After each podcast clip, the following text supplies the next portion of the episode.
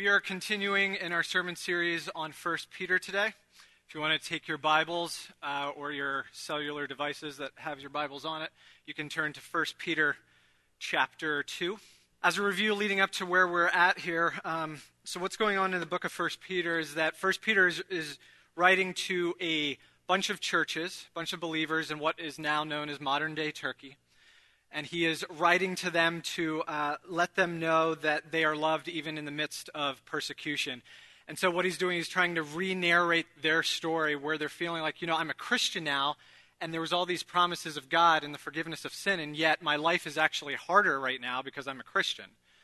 Because what was ended up happening is that they were feeling exiled, they were feeling cast out of the society that they knew because they turned from uh, this was mostly Gentiles, so mostly pagans, with some Jewish converts that turned to the Christian faith. And so their values and their mindsets, um, the way that they began to live their life, did not match what had previously been known about them in their culture. And so they're feeling like outcasts. They're feeling like they're exiled. And so Peter's coming in to re narrate their story, to tie their story into the broader narrative of the scriptures and of God's story, and say, yes, you might feel like you are exiled, and in some senses you are, but you are still chosen and precious and loved. And oftentimes we don't think about the idea of being exiled and loved, how they go hand in hand. And yet, for the Christian, especially those in uh, uh, the first century, that was definitely the idea that they are both elect but also exiled.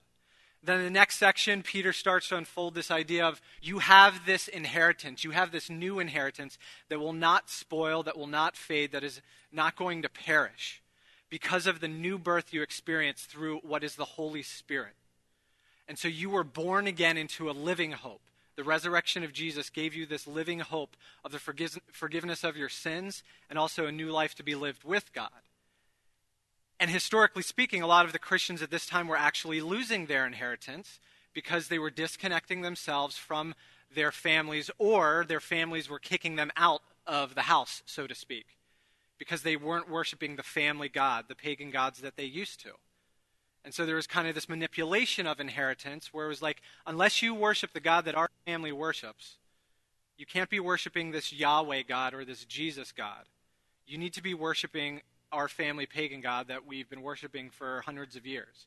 If you don't do that, you're out. And so there was this persecution. The persecution that the early church in this era was going through wasn't necessarily physical, it was more so social. There was a huge social dynamic uh, that led into financial dynamics, and uh, they were becoming flustered. But Peter's writings say, You have a new inheritance through the rebirth you experienced in Christ. And it is insanely better than any kind of money or trust fund or anything that you can have now. Insanely better. So much so is that the angels, these angelic, spiritual, cosmic beings, are actually trying to figure out what the heck is this redemption that God has offered to uh, the sons of Adam?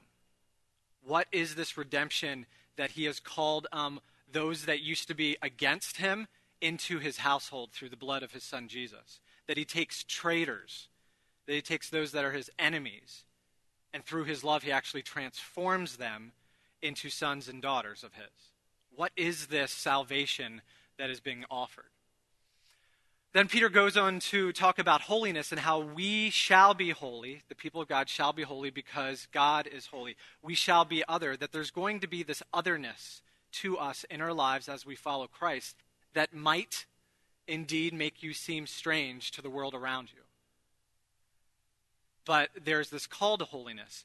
And here Peter is setting up something, generally speaking, about holiness that he's going to get into uh, at the end of chapter 2 and chapter 3 about Christian ethics and about how we are to live our lives as Christians, even among a persecuted uh, society that wants to kind of. Uh, trample on our necks and trample on our beliefs and everything like that. How are we supposed to live? But right now, Peter's just talking about how we are to be other, for God is other. We are to be holy uh, because God is holy. And so his holiness, as we are connected to him, flows to us. That it's not we're becoming self righteous and full of ourselves. It's that because we are in relationship with the living God, that his characteristics rub off on us. And that as we stay connected to him, we walk in that holiness. And one of the ways we stay connected to um, to the Lord and pursue holiness is to long for His Word. Um, our family has been sick the past uh, week or two with different things coming out of one end or the other. And uh, we're on the mend now, but at one time, one of our daughters, Aubrey, uh, because she was throwing up, we couldn't give her milk. Milk's not the best thing to give to somebody that's throwing up, and yet that's the thing that she wanted. And there was just this moment one time in the middle of the night where she's like the most pathetic, sweet cry of just saying, like, Daddy, I want my milk. Like, the thing that was just like, I don't care if this is going to make you throw up. I'll give you whatever you want because you're so you're so precious right now. I didn't do that, obviously, but she was crying out for this milk that nourished her.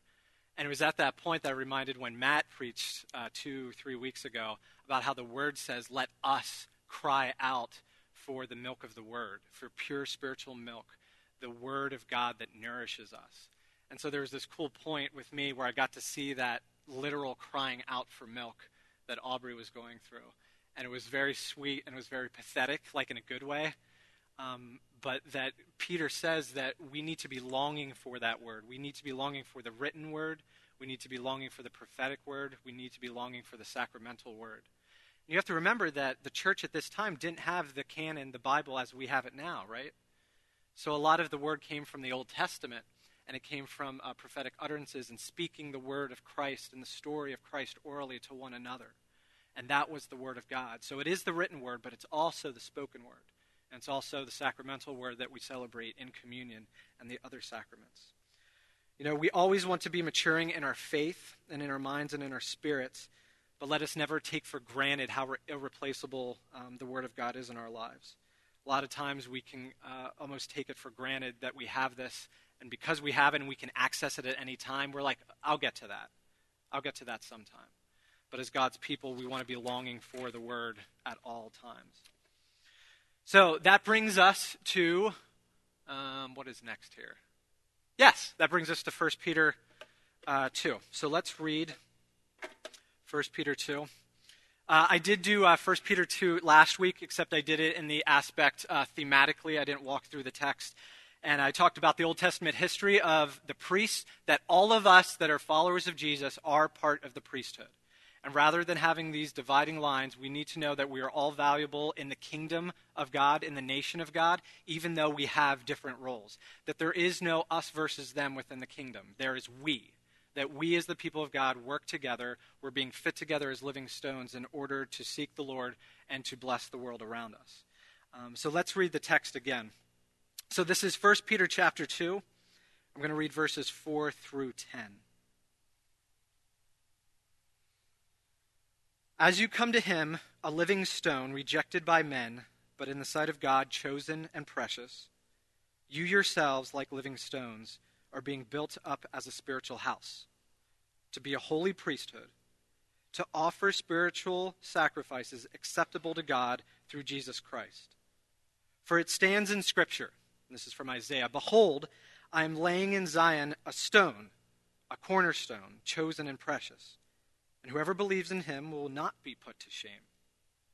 So the honor is for you who believe, but for those who do not believe, from the Psalms, the stone that the builders rejected has become the cornerstone, and a stone of stumbling and a rock of offense. They stumble because they disobey the word as they were destined to do. But you, you are a chosen race, a royal priesthood, a holy nation, a people for his own possession, that you may proclaim the excellencies of him who called you out of darkness into his marvelous light. Once you were not a people, but now you are God's people. Once you had not received mercy, but now you have received mercy. So, one of the images we have in uh, the scriptures, uh, the living stone image, that is both applied to Christ as the living stone and to us as living stones. Does anybody know what this is on the screen? Stones? Anything else? Look closely. Look closely. You say bread? Grain? You're all wrong. R- r- rotten orange peels? Mushrooms was another guess. Okay, so this is a succulent plant that is hidden. If you can see, these are rocks, obviously, over here. But do you see these kind of weird things that kind of look like rocks, but they're not rocks? So that's a succulent plant uh, in the ice plant family known as lithops or lithops. I'm going to say lithops. I don't know if that's correct, though. Lithops.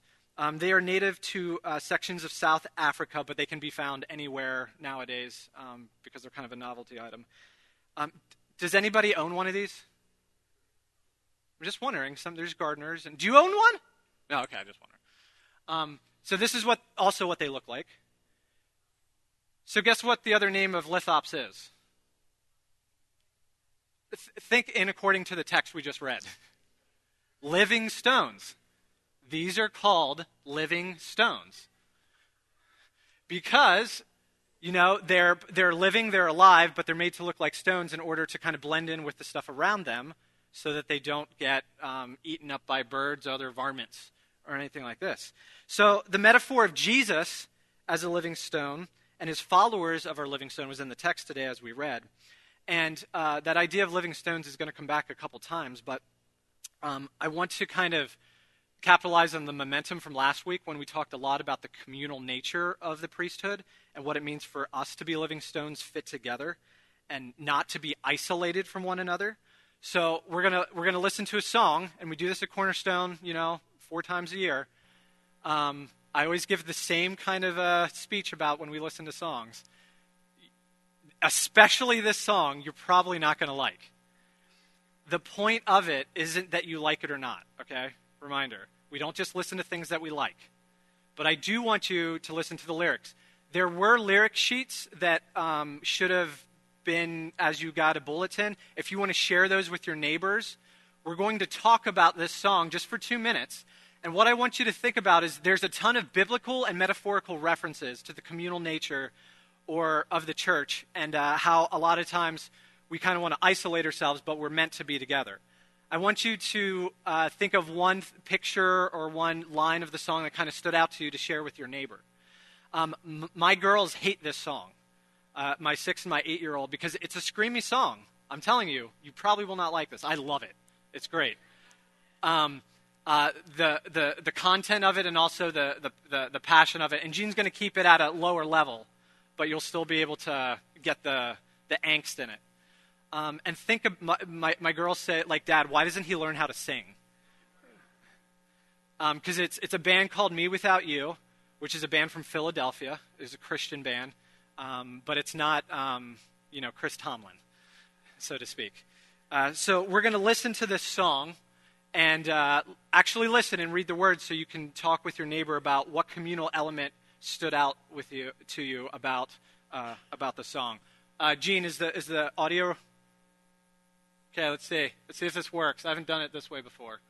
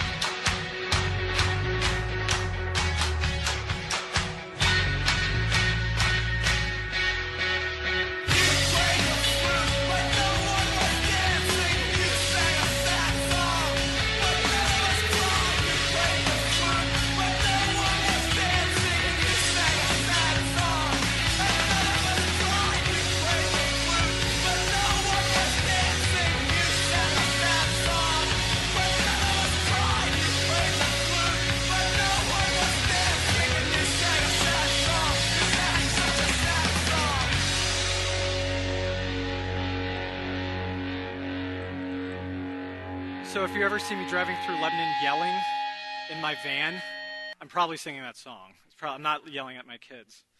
So I want you to think about what's something that stood out either in the lyrics, uh, well, in the lyrics, um, about the song, about the communal nature of what uh, the artist was kind of portraying. Um, I'm going to share one of my reflections at the end.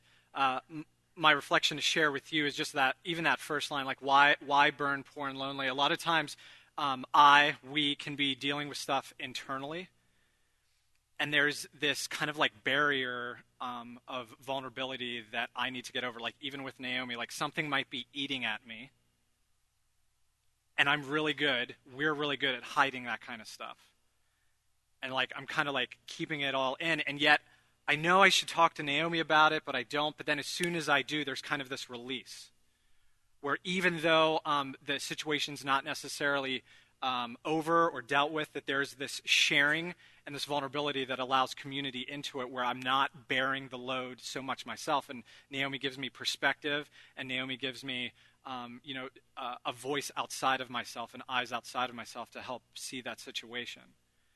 But it's really easy to be isolated, especially when we're going through tough times, rather than to uh, be open with those around us. And again, we don't have to be, you know, uh, transparent with every single person in the world, but all of us, to some degree, have some kind of relationship that we can share those things. But we got to get over that hurdle, right? And say, yeah, I, I kind of have this thing that's that's burning inside of me that I need to share, and it's not necessarily to uh, confess it in order to berate it. It's more so to be able to release it.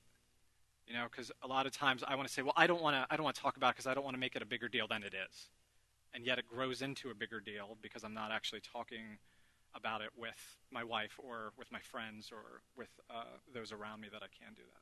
So that's my observation. That line makes me think of that. So you have two minutes. Turn to one or two people around you. What's a lyric or something uh, in the communal nature uh, of the song that stood out to you? Go ahead. Okay, so let's turn back into our scripture and uh, walk through these couple passages. Let's look at the first two verses, verses 4 and 5 first. As you come to him, a living stone, rejected by men, but in the sight of God, chosen and precious, you yourselves, like living stones, are being built up as a spiritual house, to be a holy priesthood, to offer spiritual sacrifices acceptable to God through Christ. So here, in one of the big points of the book is of the letter is that Peter is trying to tie the identity of the Christian believer to the identity of Christ. So he's being very explicit, saying that um, the living stone, Jesus, was what? He was rejected by men, but he was precious to God. The living stone was rejected by men, precious to God. You, as living stones, so he doesn't say this uh, explicitly right here, but it's implicit, that you are experiencing this rejection from man, from society and yet you need to know that you are precious in the sight of God.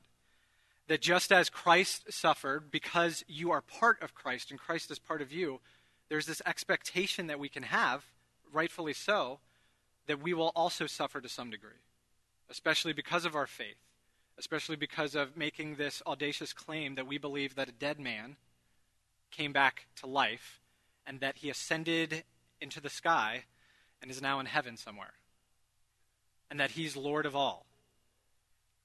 You know? That's a pretty bold claim. I mean, there was one thing there, but even now, that's a pretty bold claim.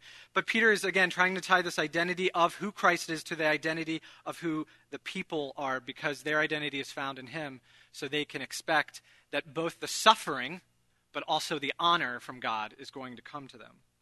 So, one of the few um, active verbs that we see in, uh, in these verses here is the idea to offer spiritual sacrifices. And we could take um, a whole sermon series to go through the scriptures and ask, what does it mean to offer a spiritual sacrifice? Uh, but, but here are three things to keep in consideration from the book of Hebrews.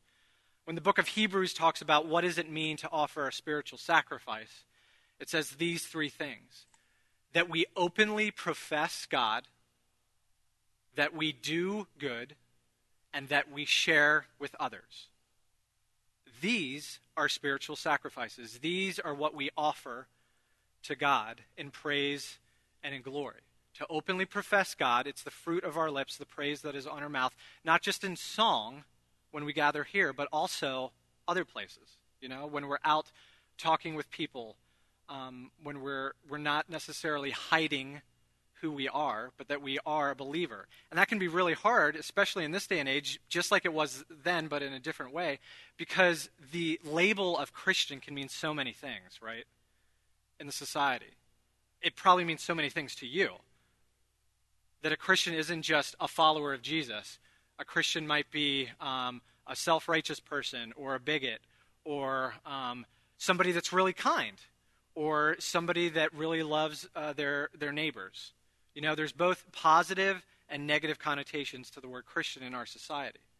And yet we still want to openly profess God, that God is the God of the universe, that Jesus is the Lord of all, that through him there's this forgiveness of sins, and through his life, death, and resurrection, and that he actually sent the Holy Spirit to dwell in us to help us be recreated and reborn to know more about his ways and to live in the way that he actually wants us to live.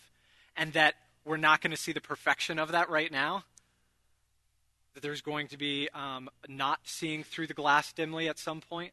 That there's going to be the, the full fullness of full glory that's going to be on the earth and the new uh, creation of it.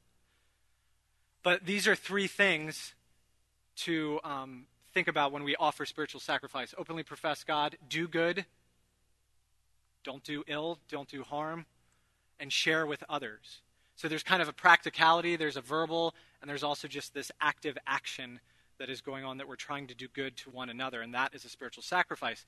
Now, today, in you know 21st century America, are we in the 21st century? Yeah.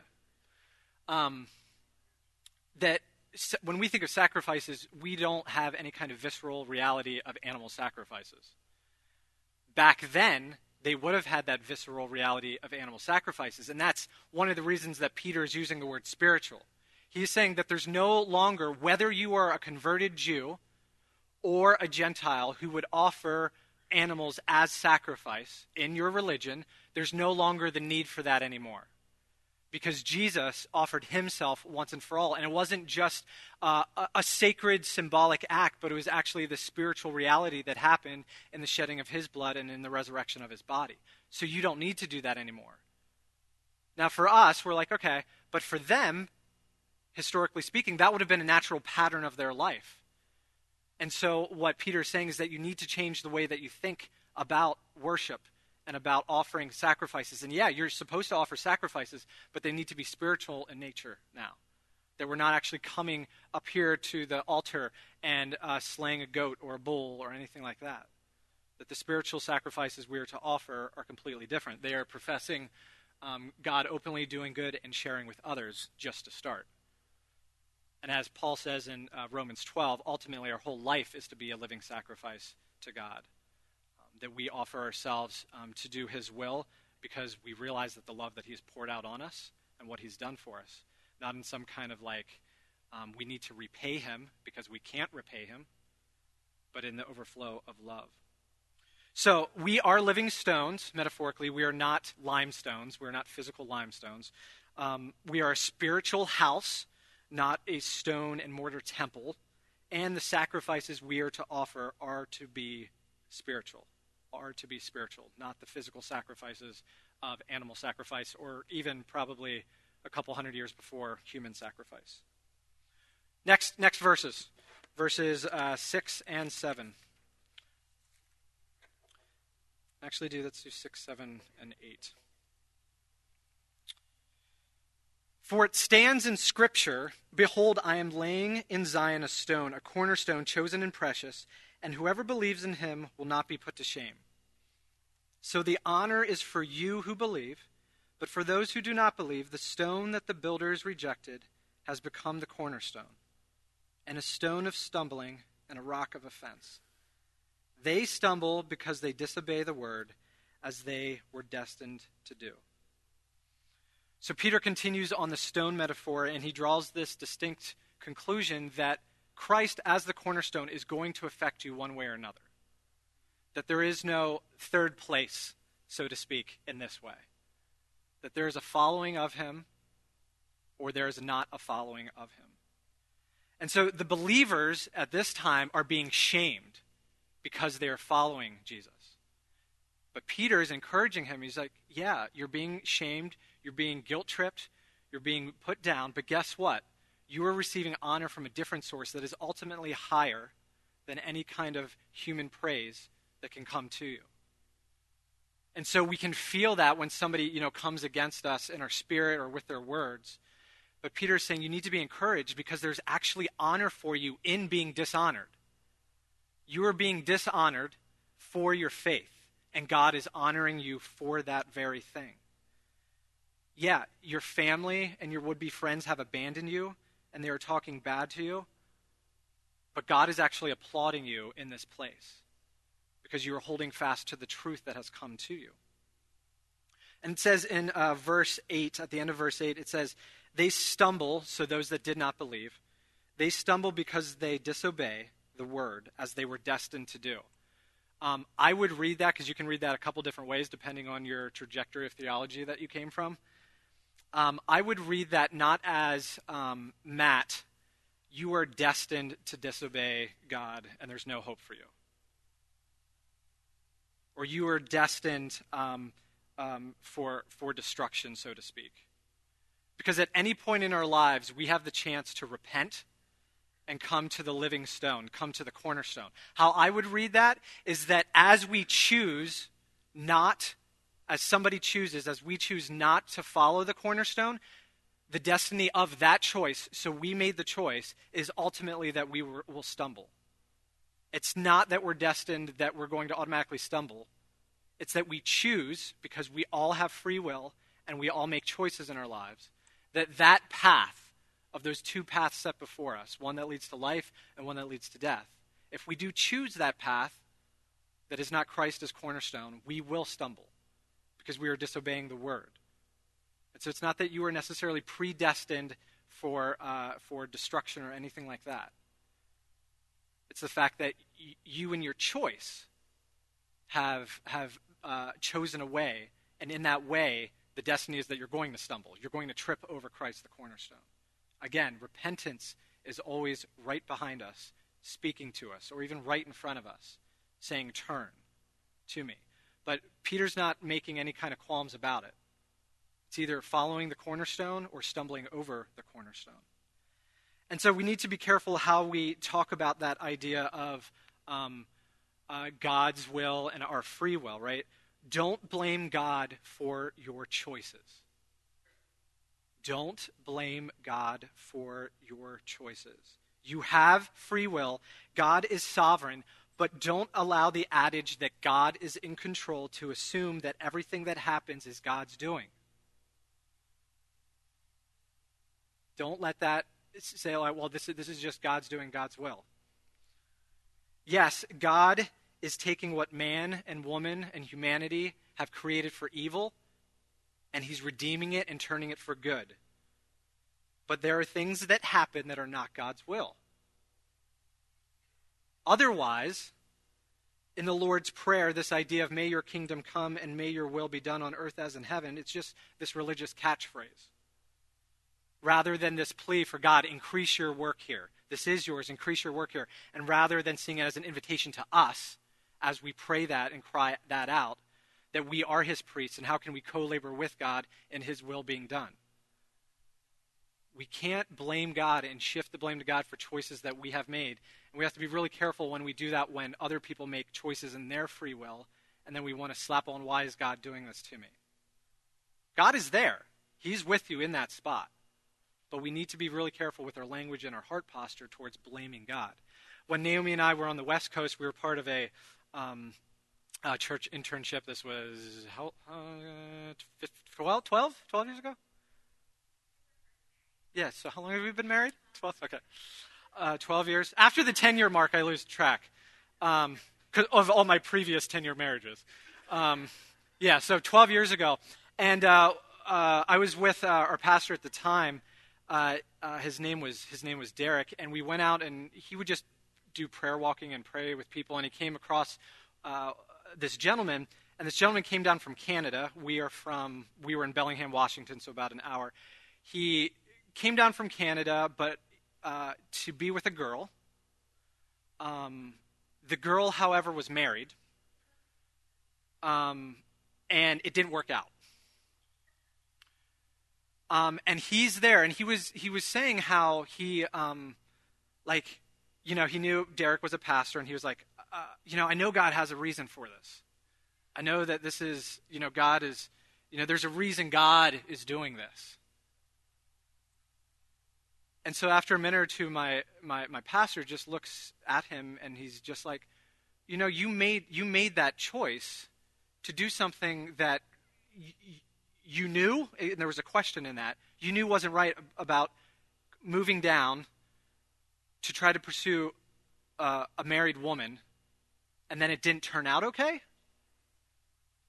And we might laugh and snicker at that a little bit, but there's other ways in our lives that we do that too that we make a little decision here or there and then we want to blame God for I know God's I know God's doing this for a reason. Yeah, God might be trying to reveal to you, don't do that. You know, maybe there's a better way to live life and to seek um, healthy relationships than that. But oftentimes, we, self included, can want to push blame and free choice, our own free will and free choices on God. So we want to be careful that we don't um, predestine everything that happens, uh, every bad thing that happens, as to the will of God.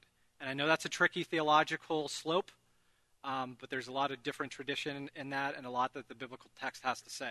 What I care about is that our hearts are considering our ways and considering God's ways and not blaming God for things that we did. Does everybody get that?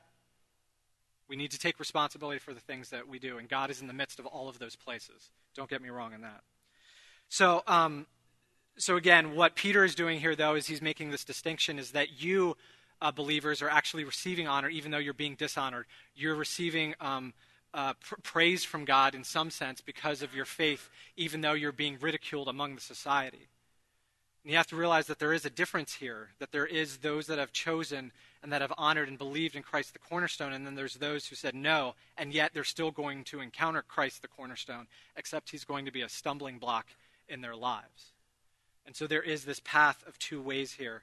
And uh, you, church in Turkey, are being honored and should see that as an honorable place, even though you're being persecuted, because God is honoring you. And the honor that we receive God is far better than the honor that we receive from, uh, uh, from humans. From humans. And then finally, verses 9 and 10 in your text.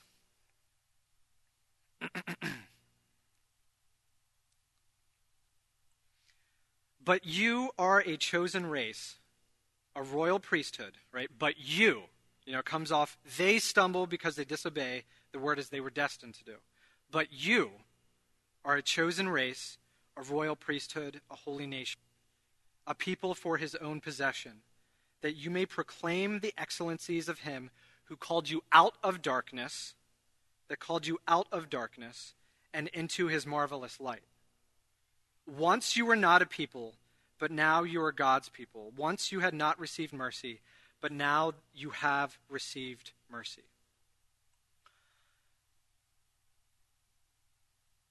Peter continues to um, try to connect the people to their identity in Christ because he's about to give some very specific examples of how uh, they should live a Christian, gospel centered ethic in their lives.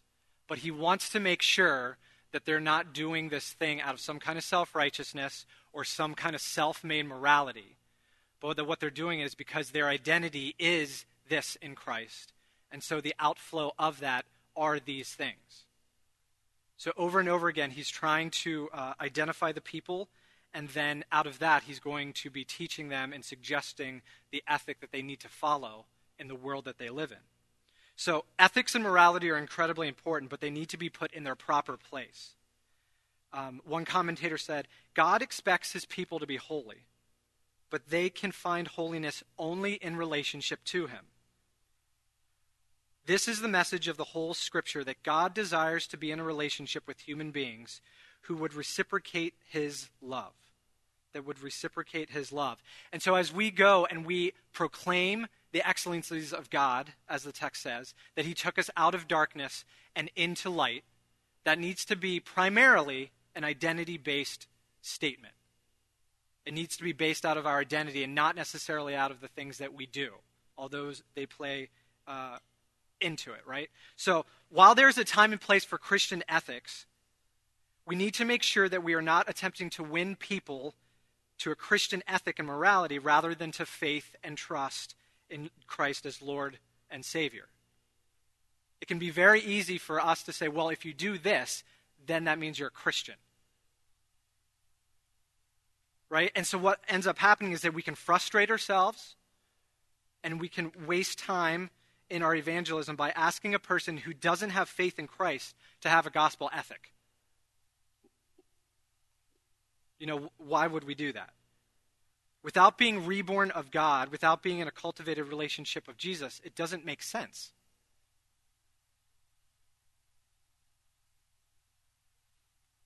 Following and wrestling with the teachings of Christ are hard enough as a Christian. I think we can all be honest about that, you know? And thank God that there's forgiveness and grace and process and all of that. This isn't a guilt uh, guilt trip or anything like that. It's it's hard to follow. You know, take up your cross. You know, lay down your life and follow me. That's not like a woo. Is there joy in that? Absolutely. Is there presence of God in that? Absolutely. Is there hope and love and faith in that? Absolutely. That doesn't mean that there's not suffering and hardship okay? But if it's hard enough for us as Christians, or for those of us that believe in Jesus, uh, why would we expect that someone who doesn't trust that God is for them and doesn't believe in the good news to begin to even desire a Christian ethic? We can't get the ethic before the identity. Now, to contradict myself, that being said, as our light as Christians, as believers, shines before men and women, the hope is that they will see some kind of peculiar beauty in us, right? That the way that we live our lives and we address one another and we address our enemies and we address um, uh, the media and the culture around us is different and it's peculiar and it might be weird and people might think that we're stupid, but there's something there. What is going on there? So as that happens and people are intrigued, as they are interested in our ways, we always point back to Jesus as the way. As they start to question their own truth and they ask us what our truth is, we always point back to Jesus as the truth. And as they consider that maybe their life is missing something, we point to Jesus as life because Christ is the cornerstone. So, do you get what I'm saying there? As we talk to people about Jesus, we want to make sure that we're not trying to win them over to an ethic rather than to win them over to Christ. And yeah, now that we're here, we've arrived, you're right. But now that we're here, now that we've been transferred from darkness to light, and that we know that God is actually for us, even some of the hard things He's about to say to us, and there's something that has been reborn inside of us of this good news of the gospel, then we might actually be able to start to grasp some of His commands, some of His teachings, some of the way that that's going. But that's not going to happen outside of a life cultivated with Him. So as we speak to others, we want to make sure that, oh, you need to stop, you need to stop drinking. Sure, that might very well be the case. You need to stop doing drugs. Yep, that might very well be the case. You know, uh, your sexual activity on campus that you keep talking about? No. But am I trying to win that person to just change his sexual ethic? Or am I trying to have him understand the, the betterness, the bestness, the supremacy of the way of Christ by connecting him to the source point? And those are hard things, right? Because it'd be easy to it would be easy to do the quick fix, just change your behavior. And sometimes uh, that can actually I've, I've I mean, we have experiences that that might actually lead, like, oh, you know what? I've started doing this, and I feel like I'm not as, you know, whatever. I'm not as angry. And there might be somebody who's like, well, you know why? Because Jesus says, dun dun dun But again, not to beat a dead horse, I just want to make sure it's sinking in. We want to win people to Christ as the cornerstone and not to uh, uh, a morality or a Christian ethic. And that can be a lot harder rather than just saying, just change this. And then that involves a lot more time because just like the pagans had a way in uh, in First Peter that they were walking through stuff, they were used to a pattern of life that they lived in individually, the way they approached uh, their marriages, the way they approached their friends, the way they approached their culture and their leaders and their uh, employers and their slaves and their slave owners. But now something is different. You have actually been born again, Christian.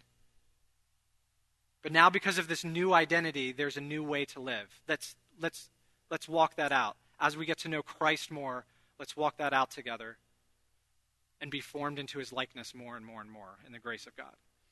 So we want to make sure that we're going to Christ as the cornerstone and not just to uh, a Christian ethic.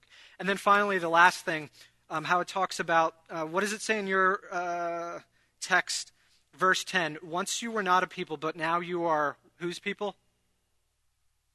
God's.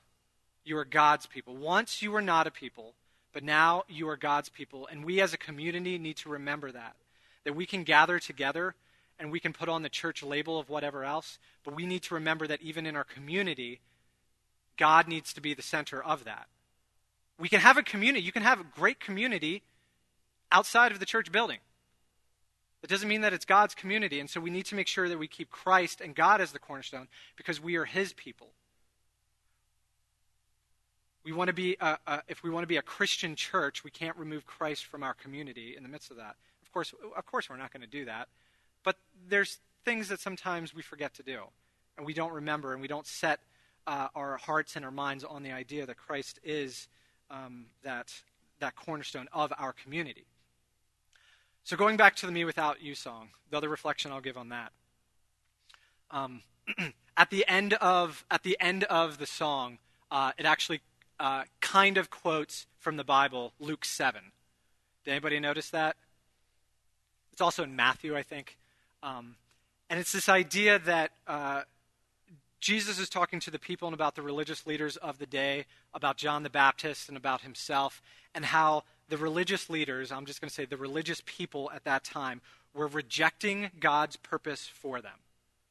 And he uses this probably a cultural, like uh, like a poem or a parable or something, um, that has to do with selfish children saying that they did this and they did that, and yet you didn't respond the way we wanted you to respond.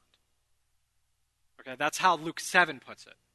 There are these selfish children that did that did this, and they're like, you know, we played the flute. Why didn't you people dance?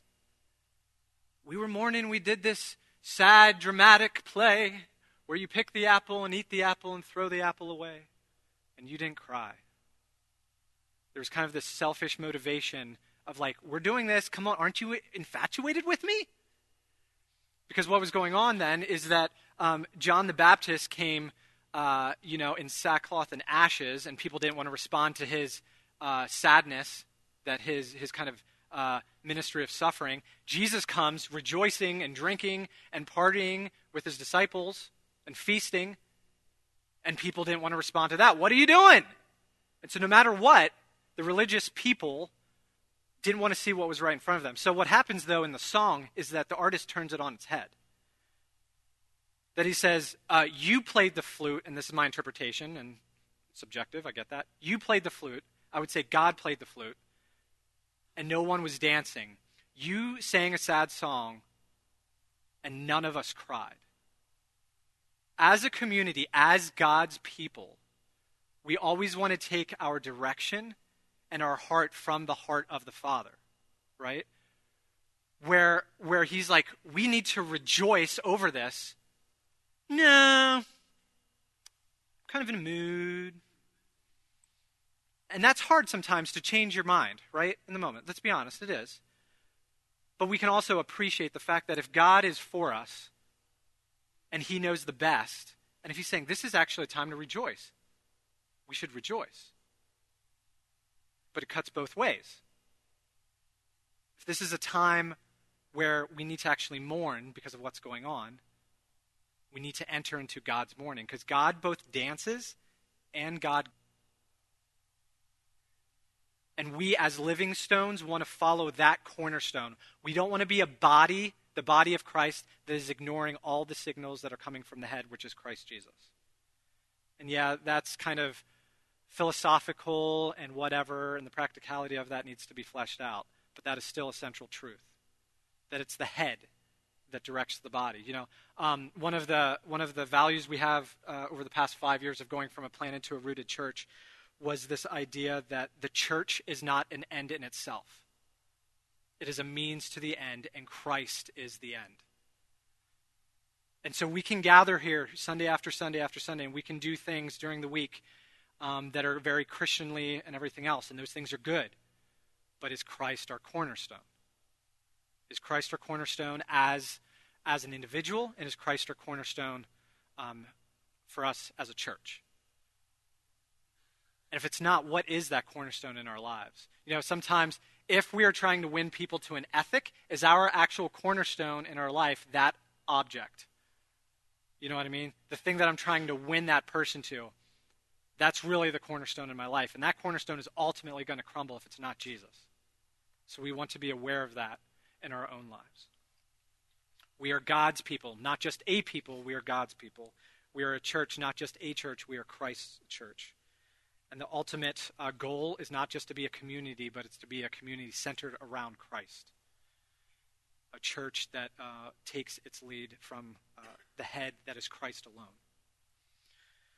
Team, worship team, you guys can come back up. As we wrap up and head to communion, uh, a couple things as the teams come up here. One, there's going to be prayer after the service. If you need prayer, please come see Matt, myself, or Laura Borden. We are also going to be praying for prison ministry. Is that correct, Laura? Are there any other specific prayer things like that that I need to announce besides that one? So if you would like to pray for the prayer ministry team, yeah, uh, please come down after front. If you need personal prayer for anything, uh, please also come down front. During communion, uh, we have two tables set up. We have the bread over here, we have the juice over here. You go rip and remember the life, death, and resurrection, the tangibility, the historicity of that, and the spiritual reality of that. And take it and go and you dip it into the juice, remembering his blood shed for the forgiveness of your sins, and partake of it. We will also have uh, two people that will be praying. Uh, who is praying today? Holly and Rodney. Great. Holly and Rodney will be uh, over there. If you need prayer for anything, or you don't even know what you need prayer for, but you need prayer, go and they would be they would love to pray for you. So that'll also be going on during communion. So um, as we remember this, as we remember that Christ is our cornerstone, um, I would like us to keep this image uh, and this verse in our mind because we are living stones. Okay, remember what was that plant called? The lithops that was called a living stone. So this is this is uh, a living stone blooming.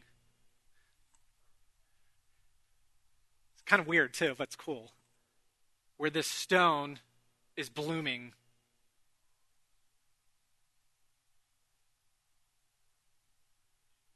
Yeah, isn't that cool? That there's this thing that is there that is not seen, that has some kind of glory that will be revealed in it. So as we go to the table, remember that you are a living stone and keep these words in your spirit. See what kind of love the Father has given to us, that we should be called children of God, and so we are. The reason why the world does not know us is that it did not know him. Think of 1 Peter, the people of 1 Peter. Beloved, we are God's children now, in the present, and what we will be has not yet appeared. But we know that when he appears, we shall be like him, because we shall see him as he is. And everyone who thus hopes in him purifies himself as he is pure. Everyone who makes a practice of sinning also practices lawlessness. Sin is lawlessness. You know that he, Christ, appeared in order to take away sins, and in him there is no sin. And so, as we share in the suffering and the dishonor and the shame that Christ did, not because uh, we're not being dishonored because we're being self righteous, we're not being dishonored because we made a choice that was wrong, but because we, if we're being dishonored or persecuted because of our faith, we're hoping that as we share in his suffering, we will also share in his resurrection. We will also share in that glory, right, that blooms out. And so let's take that and the love of God with us to the table as we continue in song and in worship. Father, thank you for this morning. Um, thank you for the hiddenness um, of your word in us. And uh, thank you for how you have good things for those that follow you, God. Help us to be a people that as we speak to those that are different than us, that have different ethics than us, different perspectives than us, um, that we're ultimately trying to point people back to you and we're ultimately trying to understand and know you more too, God. We confess that we don't have everything figured out. But we also confess that we believe that your life and your death and your resurrection change everything. And so help us to um, remember that and actually embody that. Thank you for your grace as you teach us how to live. Holy Spirit, cleanse us. Help us to embody gospel principles, not just to think about them, but to actually enact them in our lives. Help us to be people both of action and attitudes. Worship that both has us standing and bowing down and uh, crying out uh, in devotion to you, but a faith that also takes direction from you, Jesus Christ, as the head, and goes and loves others around us, even if they're different than us. And we believe, God, I believe that ultimately that the best way that we can love somebody is by um, helping them to uh, be nourished on you and to flourish in uh, who you have called them to be, God. So we ask you to do that work, and we want to co labor with you in that work, God. The world does not rest on our shoulders, um, it does rest on yours. Uh, and yet we want to be part of that, God, and we want to receive that invitation. And so we receive the invitation to the table today, not just as people thinking about ourselves, but as people that are considering your greatness and vastness and also the world around us.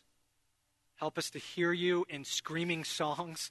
Help us to hear you in uh, places where somebody outside of ourselves, even if they're an enemy, is actually saying truth, and we need to be hearing that because it's from you. Help us to consider a perspective other than our own, God. But God, also root us and ground us and tie us to the cornerstone. Tie us, God, to Christ Jesus, um, that we might experience both his. Uh, death, but also his resurrection, God. Thank you for being with us in all things. Uh, we pray this in your name. Amen.